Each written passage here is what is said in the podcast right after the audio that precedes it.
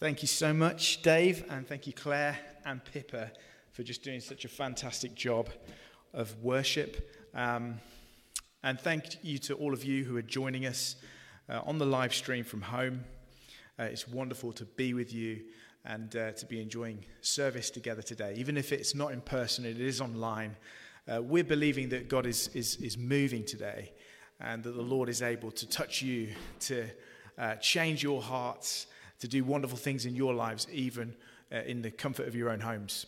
So, it's my honor and privilege to be preaching today. And before we do dive into scripture, I'm going to uh, just read a short prayer uh, of dedication. I'm also going to do the, the sensible thing here and just change the mic pop shield. Excuse me. there we go. Um, wonderful. So let's. That's it, mate. I've got it. Thank you, Dave. Here we go. Let's open up in prayer. Oh Lord, we commune with Thee every day, but weekdays are worldly days, and secular concerns reduce heavenly impressions. We bless thee, therefore, for the sacred day to our souls, when we can wait upon thee and be refreshed. We thank thee for the instructions of religion, by use of which we draw near to thee and thou to us. We rejoice in another Lord's day, when we call off our minds from the cares of the world and attend upon thee without distraction. Let our retirement be devout, our conversation edifying our reading pious, our hearing profitable, that our souls may be quickened and elevated. We are going to the house of prayer. Pour upon us the spirit of grace and supplication. We are going to the house of praise. Awaken in us every grateful and cheerful emotion. We are going to the house of instruction. Give testimony to the word preached and glorify it in the hearts of all who hear. May it enlighten the ignorant, awaken the careless, reclaim the wandering, establish the weak, comfort the feeble minded, make ready a people for their Lord. Be a sanctuary to all who cannot come. Forget not those who never come. And do thou bestow upon us benevolence towards our dependents forgiveness towards our enemies, peaceableness towards our neighbors, openness towards our fellow Christians. Thanks be to God. Amen. Today I'm speaking to you and preaching out of 1 John chapter 4 verses 1 to 6. So if you want to open up your Bibles and thumb over there, we're going to be focusing on those 6 verses today and I'll read them for you from the English Standard Version. Beloved, do not believe every spirit, but test the spirits to see whether they are from God. For many false prophets have gone out into the world. By this you know the Spirit of God. Every spirit that confesses that Jesus has come in the flesh is from God. And every spirit that does not confess Jesus is not from God. This is the spirit of the Antichrist, which you heard was coming and now is in the world already. Little children, you are from God and have overcome them. For he who is in you is greater than he who is in the world. They are from the world, therefore they speak from the world, and the world listens to them. We're from God. Whoever knows God listens to us.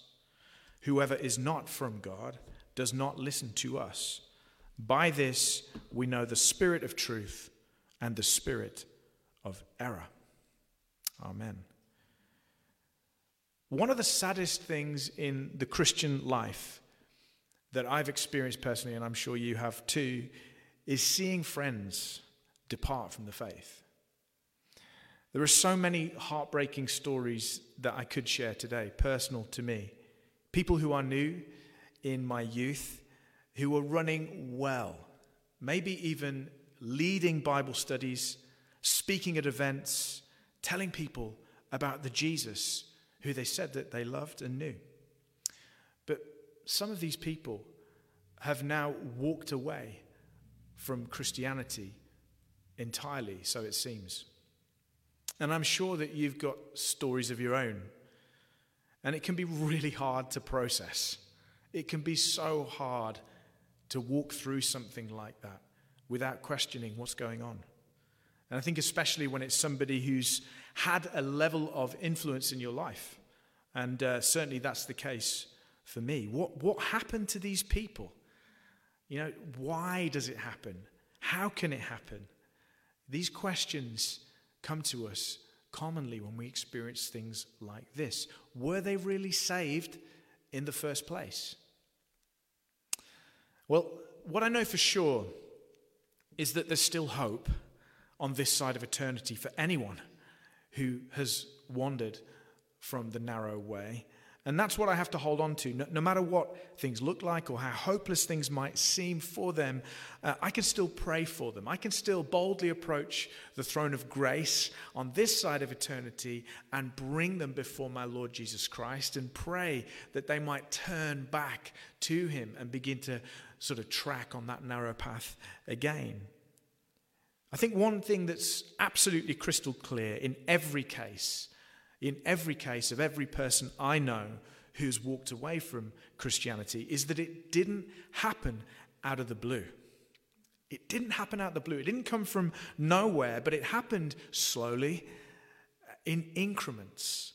Little by little, uh, they took baby steps in the wrong direction. Over a period of many months and sometimes even years, they slowly began to process out of the fellowship of other believers and away from the truth. In every single case, I believe that at first it was a seed of doubt that was sown in their minds. First, perhaps, it was that they began to doubt the relevance of the Bible. How many of you have experienced that doubt? Every hand should be up. Any Christian that claims to have never experienced doubts, I, found very, I find very doubtful. Doubts are a normal part of the Christian experience. Perhaps at first it began as a seed of doubt upon the relevance of the Bible for today. And then perhaps that doubt grew into being a doubt about the veracity of the Bible, whether the Bible is true. And then perhaps they began to no longer trust what the Bible had to say, or whether it was dependable.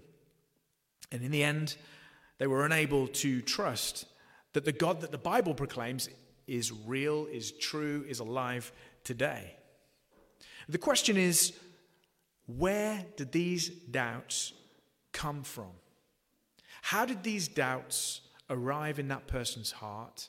And what caused them to keep stepping on into their doubt rather than holding back and stepping into faith? They carried on down that path of unbelief. Well, I think this is true, and I think the scripture bears this out, is that we don't live in a vacuum. We don't live in a vacuum as Christians. We don't live in a neutral environment. Uh, we live in a hostile environment, in a partisan environment, which is the world. Romans chapter 1, in fact, tells us the sort of unvarnished truth about us, about us as a, uh, as a race, as mankind. And it isn't very pretty reading. It says that all those outside of relationship with God are suppressing the truth about God in unrighteousness. That's Romans 1 18. Also, he goes on to say in the same chapter that people outside of covenant with God are not searching for God. In fact, it says that they are haters of God. Add to this fact that we are naturally predisposed against the truth of God before we come to Christ. Add to that the fact that Jesus warns us in Matthew 7 beware. Did you know that much of Jesus' ministry was a ministry of warning? He warned his disciples and his followers again and again and again against false teachers. He says in Matthew 7, verse 15, Beware of false prophets who come to you in sheep's clothing, but are inwardly ravenous wolves. Again, he warns in Matthew 24, verse 24. He says, For false Christs and false prophets will arise and perform great signs and wonders, so as to lead astray, even if possible, the elect. So there's a battle afoot. That's the context that we're all living in. That's why these things happen, is that we aren't living in a neutral environment, in a vacuum, but we live in a world where there is conflict, where there's a battle for every heart and every soul and every mind. It's a spiritual battle.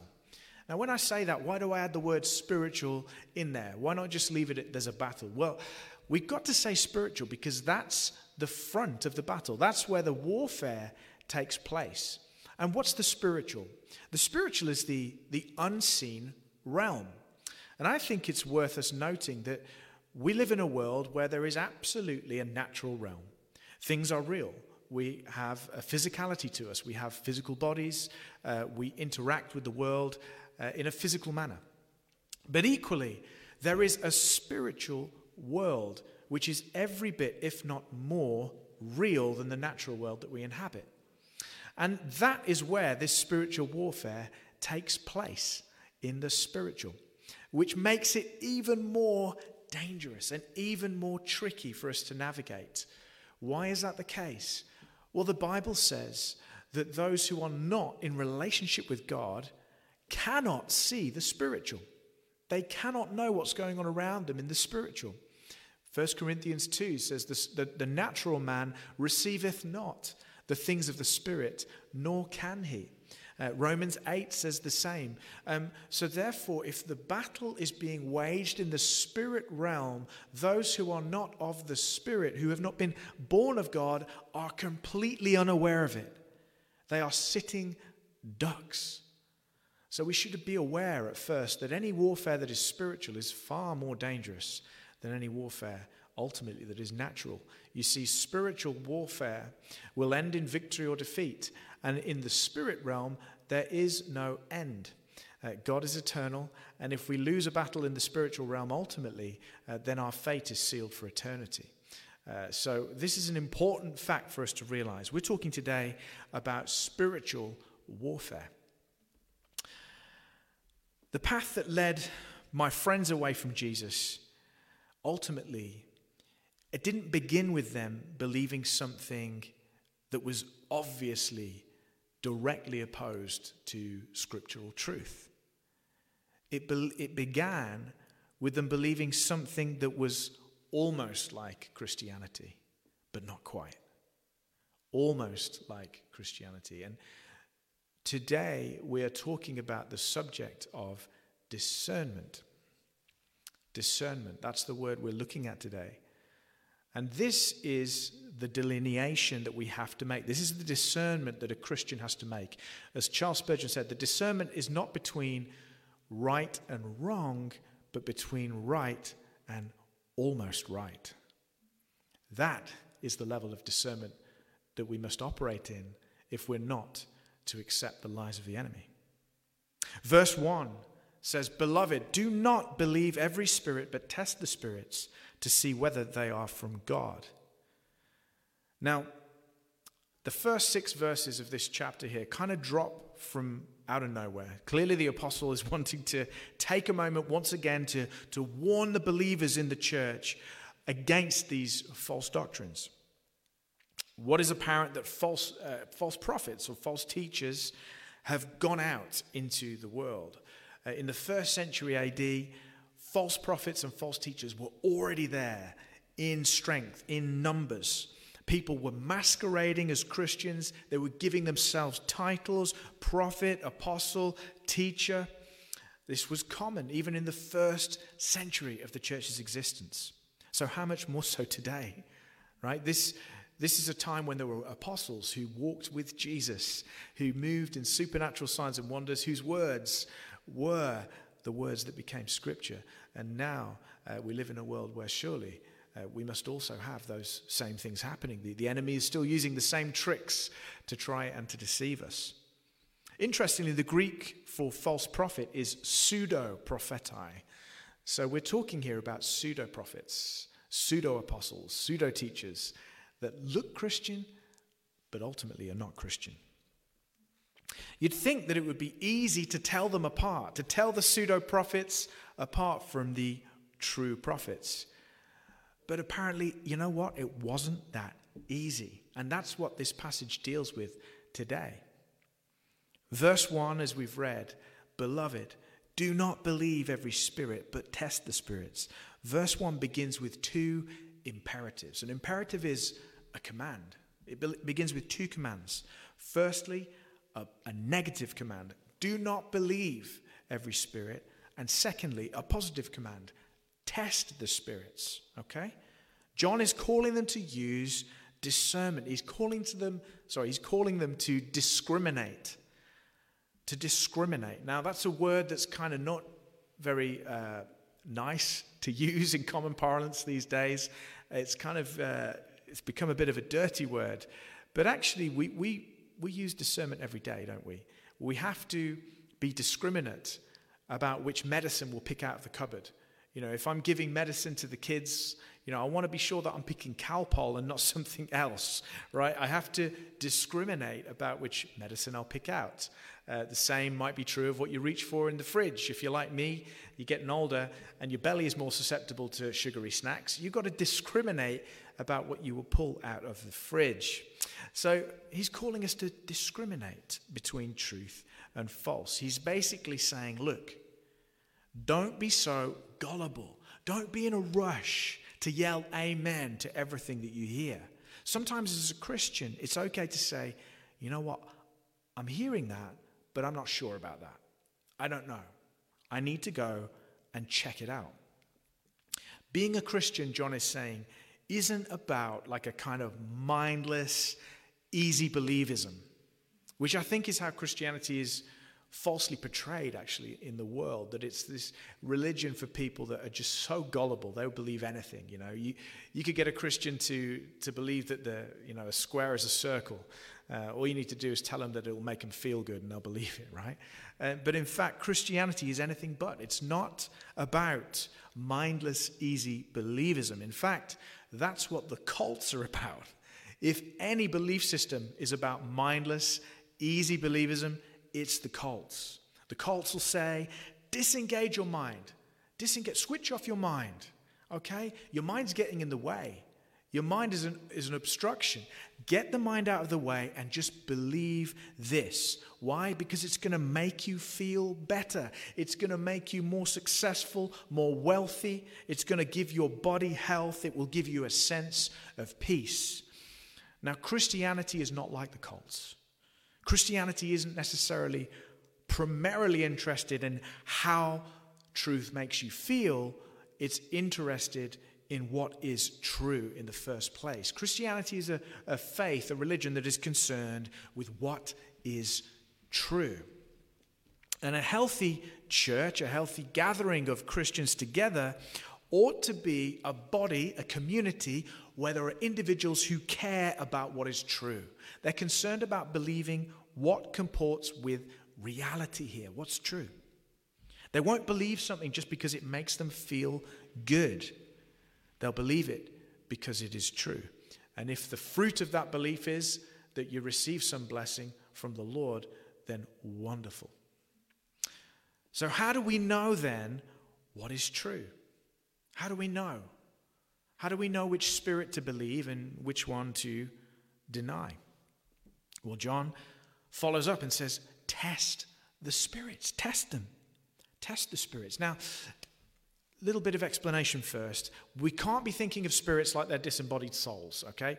This just isn't a word that we really use anymore um, in life, is it? You know, um, what spirit are you of?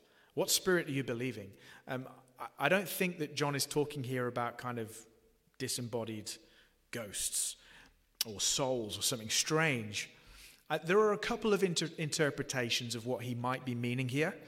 Number one, people believe that he might be just talking about those individuals who are calling themselves prophets, okay? He might just be talking about them, and he's talking about them because they claim to be of the Holy Spirit. And he's saying, No, you're not. You're lowercase s. You're of a different spirit, not the Holy Spirit. So, first off, he could be just talking about them.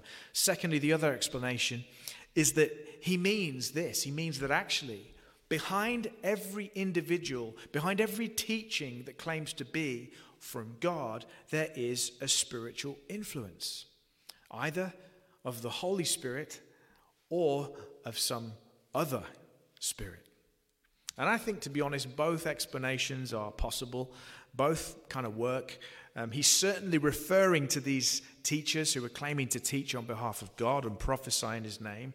And it's also true that behind every teaching that claims to be from God, there is a spiritual influence. As I say, either of the Holy Spirit inspiring the teaching of the, the church or of some other spirit, some pseudo Holy Spirit, pretending, masquerading to be the real thing. Now, the second command follows the first and is a positive one. We've got to test the spirits. Have you ever heard the phrase, be a Berean? You ever heard that? You want to be a Berean, okay? That comes from Acts chapter 17, where Paul says that the Bereans, who were a group of Jews from Berea, they were more fair minded than the Jews who were in Thessalonica as he'd been traveling through this region preaching the gospel. Why were these Bereans more fair minded? Well, it says that because they readily received what Paul was teaching, but they did something else. They went and daily checked out the scriptures to see if what he was saying was true. So to be a Berean is to receive what you're hearing, to assess it, and then to go to the scriptures daily to see if what you've heard is true. That's what it means to be a Berean. John Calvin said that the faithful should not receive any doctrine thoughtlessly and without discrimination. That's what discernment is. First, Theth- First Thessalonians 5:21 says, "Test everything and hold fast to what is good." How do we do that? How do we discriminate between the truth and the lie as a Christian? Well, the obvious answer is we do what the Bereans were doing, which is to go to the scriptures. Now, it's worth remembering when the Bereans were testing what Paul was saying against the scriptures, what, what scriptures were they using? Yeah, they were using the Old Testament. They certainly weren't going to Acts because that was the book that was being written about them at the time. So they had no New Testament, but they went to the Old Testament to see if what Paul was preaching was in line with that. Now, we today, we have the New Testament. We have the writings of the apostles. Uh, we have the Old Testament too. We have the Gospels. And it's against these writings that we measure what we are hearing. So we weigh up what's being said, what's being taught, what's being prophesied against what the scriptures say. And I want to be clear as well. Um, it's not just that it's enough to have the scriptures, is it? It's not enough to just have the Bible. We also need the Holy Spirit. You see, without the Holy Spirit, we would have no guide. We would have no spirit within us who is able to reveal to us the meaning of the scriptures in the way that they're intended. Now, I know this. I've studied uh, at university where people would read the Bible and come up with all kinds of weird and wonderful interpretations of what the Bible was saying. Now, that's possible if you come to it with an unrenewed mind we need the Holy Spirit too to help us to interpret the Bible, to come to a right and true perception of what's being said. And then, thirdly, do you know what? This is one that we don't often preach, but we need to hear. In order to come to a true understanding of what Scripture's saying and to discern against the truth and the lie, we need one another. We need one another. As a church, that is so important. That's why we come together as a body. That's why we're in fellowship. But part of that is to be guarded against the lies of the enemy. You see, when we come together, we can share our perspectives, we can share a word of prophecy, and together we can weigh that word. Together we can try and listen to every interpretation and end up, hopefully, by the leading of the Holy Spirit, see which one holds the most water, see which one is the correct one. Because I think in the world, there is this understanding that, you know what, we've all just got different perspectives and that's fine. You know, you believe that the earth is flat, I believe the earth is round, right? You believe the Bible is true, I believe the Bible is false, and that's fine. You've got your truth and I've got mine. That's what we call relativism. Now, I think somewhat that that, that kind of relativism, you've got your truth, I've got mine, has kind of infiltrated the church in the past 50 years to the point where we as Christians now say, well, you believe the Bible says that. I believe the Bible says this. Yours contradicts what mine, your understanding contradicts what mine is, and that's fine. You know, let's just live with it. We, we all love the same Jesus, don't we? Let's just crack on. But you see, we believe in a Bible that puts forward truth as being objective. Something is true or it is false, right? There's no such thing as two opposing truths that are both true that contradict one another in Scripture. So we have to believe that the Bible, when it teaches about things, it does teach a clear, a clear view on who Jesus is. It teaches us a clear view on who God is. It teaches us clearly about who we are. And it teaches us clearly about how we get to know God, right? We have to agree on that and begin from that basis that the Bible does teach things clearly um, and that we can arrive through the help of the Holy Spirit and fellowship, we can arrive at a consensus and an understanding about what it does say. Now, John goes on and he strengthens his two commands to not believe every spirit and to test the spirits. He strengthens it with a warning. He says, Many false prophets have gone out into the world. We've got to remember this is the first century. This is the, the, the, the time when there was exponential growth in the church. And it had only taken a matter of months and short few years for Satan to mass a whole army of counterfeit prophets and counterfeit teachers and counterfeit apostles and send them out into the world. Now, the devil, he might not be able to create brand new things, but he can certainly counterfeit things, and he's become quite good at it.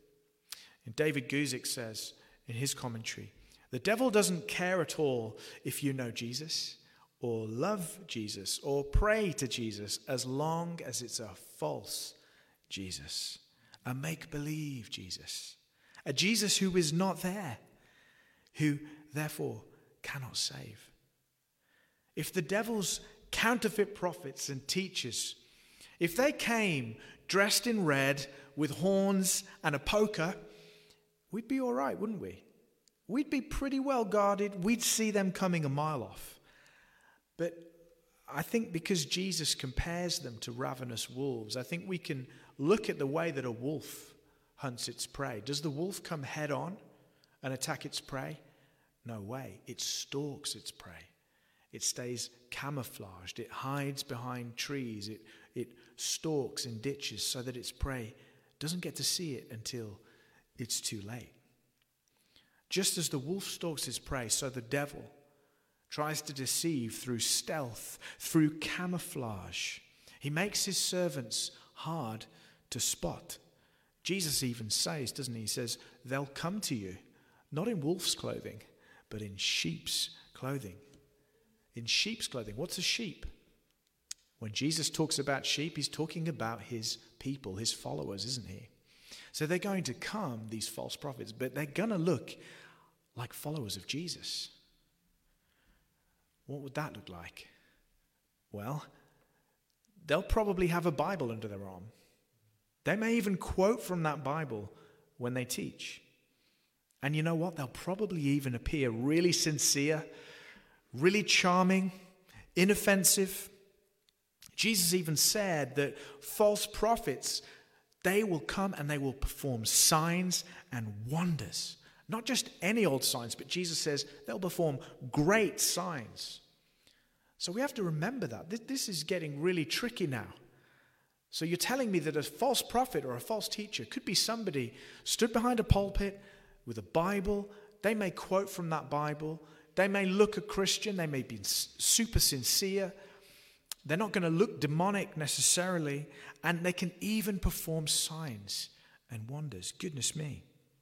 We've got to remember in all this that the devil can only counterfeit, that the church too has the gift of prophecy, that the church too is a church that is a prophetic church that is filled with signs and wonders. The devil can only imitate. He can't create new things. So we're not powerless against these things, but it does make things a bit trickier, especially when the devil sends these wolves, but they're in sheep's clothing. We see this, don't we, um, in the Old Testament? We see Pharaoh's magicians mimicking Moses' signs. And they were actually able to do a pretty good job up to a point, weren't they? They, they were almost convincing. So, what's this mean? What do we draw from this? It simply means this, brothers and sisters. It means that signs and wonders do not prove that somebody is a genuine Christian minister. And I hear that a lot today. Well, they got more miracles, they got a lot of things going on. I'm not wanting to point the finger at any place in, in particular right now, but you hear it said. Well, they're moving in power. Okay, but Jesus did say false prophets and false Christs will come into the world and they will work and perform powerful signs and wonders. What else does it mean? It means this just because somebody acts like a Christian doesn't mean they are a Christian. Just because somebody is able to stand up and quote the Bible at you doesn't mean that this is a Christian teacher. What's the aim of these false prophets in all of this? In all of this smoke and mirrors, in all of this deception? Well, ultimately, their desire is to influence you. It's to get you to believe certain things that they're teaching. Jesus says, doesn't he? For false prophets, false Christs will arise perform great signs and wonders so as to lead astray. That's their aim, to lead astray, even if possible, the elect. How will they lead you astray, or how will they try to lead you astray? Well, it's going to be through false doctrine. False doctrine. 2 Peter 2 1 says this but false prophets also arose among the people, just as there will be false teachers among you, who will secretly bring in destructive heresies, even denying the master who bought them, bringing upon themselves swift destruction. I want you to catch a few things here. Number one, heresy. You understand what heresy is? It's a false teaching. It's, it's what we said earlier, or what Charles Spurgeon said, that it's the, the difference between right and almost right. Okay? Almost right is not right, it's wrong.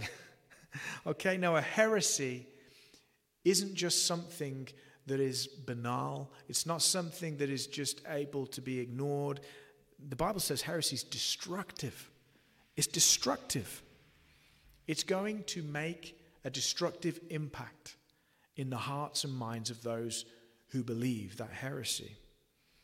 Moreover, those who are teaching heresy, the Bible says they're not going to be doing it openly and plainly so as to be caught out, but they're going to bring in these heresies secretly.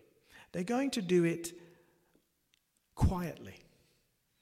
Maybe they want to come into your church or your home group and they want to lead a session. They're going to bury that heresy. They're going to speak with um, words which try to cloak and hide the ugly, destructive heresy that's hidden under there. So we have to be careful. We have to listen. Often, heresy is taught by inference rather than openly and plainly. So, as Christians, we have to be aware of that. And that's why at this church we try to be as open and upfront uh, as we can with what we believe.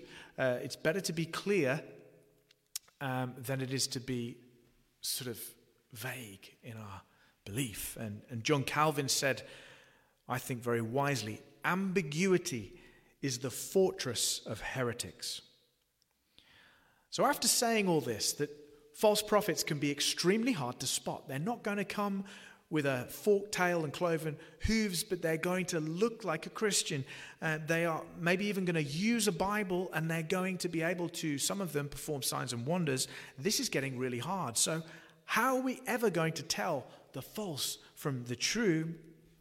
Well, the answer is found in this the lies are found, the lies are found in what they teach. It's not in how they make you feel. It's not in the fact that maybe you felt good in one of their meetings. What do they teach? What is their doctrine?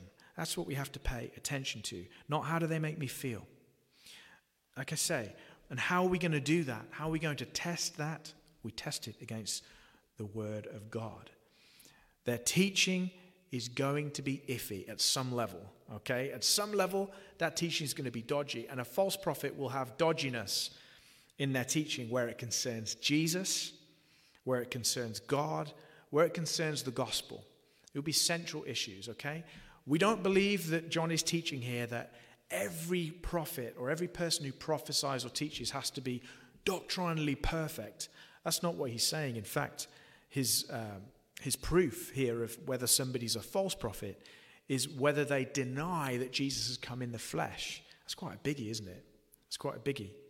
Um, so we're talking about there's going to be an error, and it's going to be something big. It's going to be something about the person of Jesus, whether he's just a man or whether he's God but not a man. There's going to be something iffy in there. And in John's day, the telltale sign of a false prophet was that they would preach that Jesus was God but not human. He was not human. Nowadays, often it's it's more probable to find a false prophet preaching that Jesus was human but not God. But the same rule applies. This is a big error. This is a heresy concerning something central to the gospel. There are some today that teach that Jesus was just a born again man like you or me, and that given the right circumstances, that in theory you or I could have done what Jesus did. The same rule would run true there. This is a false prophet. As I say, the litmus test for us to pick apart who is false and who is true is always doctrine, it's always teaching. Do these people, does this individual teach what the apostles taught? Does their teaching line up with Scripture or are they twisting Scripture? Are they ignoring large portions of Scripture? Finally, verses 4 to 6, we have this little kind of trio of phrases. We have, little children, you are from God. And then in verse 5, they are from the world. And then verse 6, we are from God. So we've got a you, they, and a we. John starts off by addressing the believers. He says, You are from God and you have overcome them. Who is the them? The false prophets, the false teachers. And how have these Christians overcome the false prophets? Because of God, because he who is in us, he who is in the believer, is greater than he who is in the world, the devil. We overcome the devil and his army of false teachers and pseudo prophets, not because of our own abilities or our own confessions or our own faith, but because of the friend and comforter who lives inside us, who takes up residence in us, the Holy Spirit. When the Holy Spirit conquers your heart, I'll tell you what, He's never going to give up a yard of ground. The Holy Spirit's never going to cede ground to the devil in the heart of one of God's children. He will not be overpowered. It's not a fair fight between God and the devil. God will always be victorious in his battle for the heart of his faithful children. John 10, verse 5 says, My sheep know my voice. To paraphrase, it says, They do not know the voice of another, and they won't follow them. Jesus' sheep only know his voice as their shepherd, and they will not listen to another. That's a wonderful truth. That's a wonderful truth to hear that. If you are a child of God, if you are one of Jesus' sheep, you will not be led astray by another. And then we move on to they. They are of the world. These prophets, these pseudo teachers, they're of the world. They're of the spirit of the world, and they teach as from the world. So when they speak from this worldly spirit, guess what? Those who are in the world listen to them. They want to hear what they've got to say. The world is attracted to false teachers and false prophets. That's one of the strangest things that the Bible tells us is that you know what? False teachers, they're going to prosper to a degree. They will be popular. Perhaps, you know, we think that that's impossible. How could somebody who's trying to trick God end up winning people to themselves? But that's exactly what happens. Because what they're saying is appealing to those who are of the world. They appeal to the things that the world values, to, to money, to fame, power, influence. Scottish preacher Alistair Begg, I'm nearly winding up now, but Scottish preacher Alistair Begg said this. He told his congregation, Truth be told, I could get this church having four packed out services every Sunday within the space of a year. All I'd need to do is stop preaching from the scriptures, throw in a few more anecdotes, some funny stories, and we'd be halfway there. Isn't that the truth? As preachers of the word, we must always use our faithfulness to the scriptures as the measure of whether we're being successful rather than the number of bums on seats on a Sunday or figures on our live viewing, as the case may be now. Finally, John ends with us. He says, he talks about us. He says, we, us, we are from God. Who's he talking about? Well, do you remember way back in the first chapter of John, he talked about an us then, didn't he? He was talking about the us of him and the apostles. He's referring to the apostles who I think believing then he was around about the last of them. He's referring to the apostles of Christ. He says this Whoever listens to what we say is of God. Whoever is not from God does not listen to us. There was a man called Cerinthus who was actually a contemporary of John.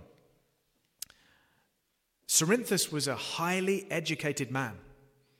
And although none of his writings have survived to today, we do know that he was a very influential character. And it's actually likely that John knew him and that his teachings were actually some of the teachings that John is writing against in this book. Interestingly, Cerinthus didn't deny Jesus. He claimed to follow Jesus. But he taught some quite strange things that were different than John's confession of who Jesus was. He taught that Jesus became the Christ at his baptism and that that anointing of the Holy Spirit left him on the cross.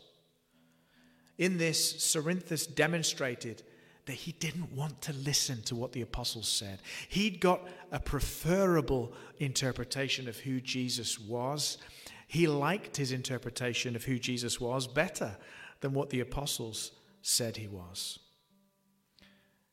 Now, how can we possibly apply this test to hear what John is saying today, what the apostles were saying, since they've all long since passed into glory? How can we tell that we're listening to the voice of those apostles and their message? and who isn't listening to it, moreover? Well, it's quite a simple answer, really. The voice of the apostles, the teaching of the apostles, has been preserved for us in the New Testament. So, this is the final test. The Holy Spirit's preserved these teachings for us in the canon of the New Testament.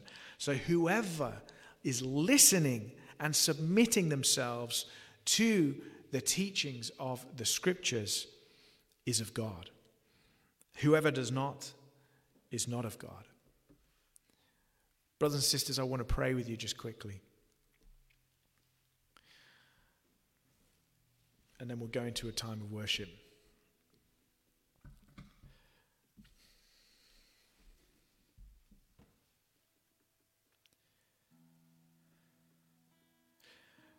Father God, we thank you that even though we live in a world that is not neutral, in a world that is hostile to your truth, you have given us a friend and a comforter and a teacher who is greater than the spirit that is in the world. And by that spirit, we overcome. By that spirit, we know that we're not going to be led astray ultimately. Because you've come to live within us, you promise to never leave. You promise to guide us in your way every day of our life until we come to be with you. So, Lord, I pray today that firstly you would bring encouragement to our hearts, that you've not abandoned us, and that you will not let us be led astray. Secondly, Lord, we pray that if there's anybody listening in today who has fallen foul of these pro- false prophets, these false teachers, and has become ensnared by their teaching, and now they do not know who Jesus is, they do not know whether the Bible is true, they are, have no assurance of their salvation. Lord, I pray that by your Holy Spirit that their hearts would be enlivened today, their eyes would be opened, and they would receive the true Jesus Christ of the Gospels. I pray that you would know Christ as he is right now today. Father, as we come to worship you again at the end of this service, our prayer is that you would move on us afresh by your Spirit. You would give us a fresh desire to be in the scriptures daily, just like the Bereans. Lord, to dust off that Bible on the shelf, pull it out, and begin to pore over the pages. Give us a love of truth once more. In your mighty name we pray. Amen.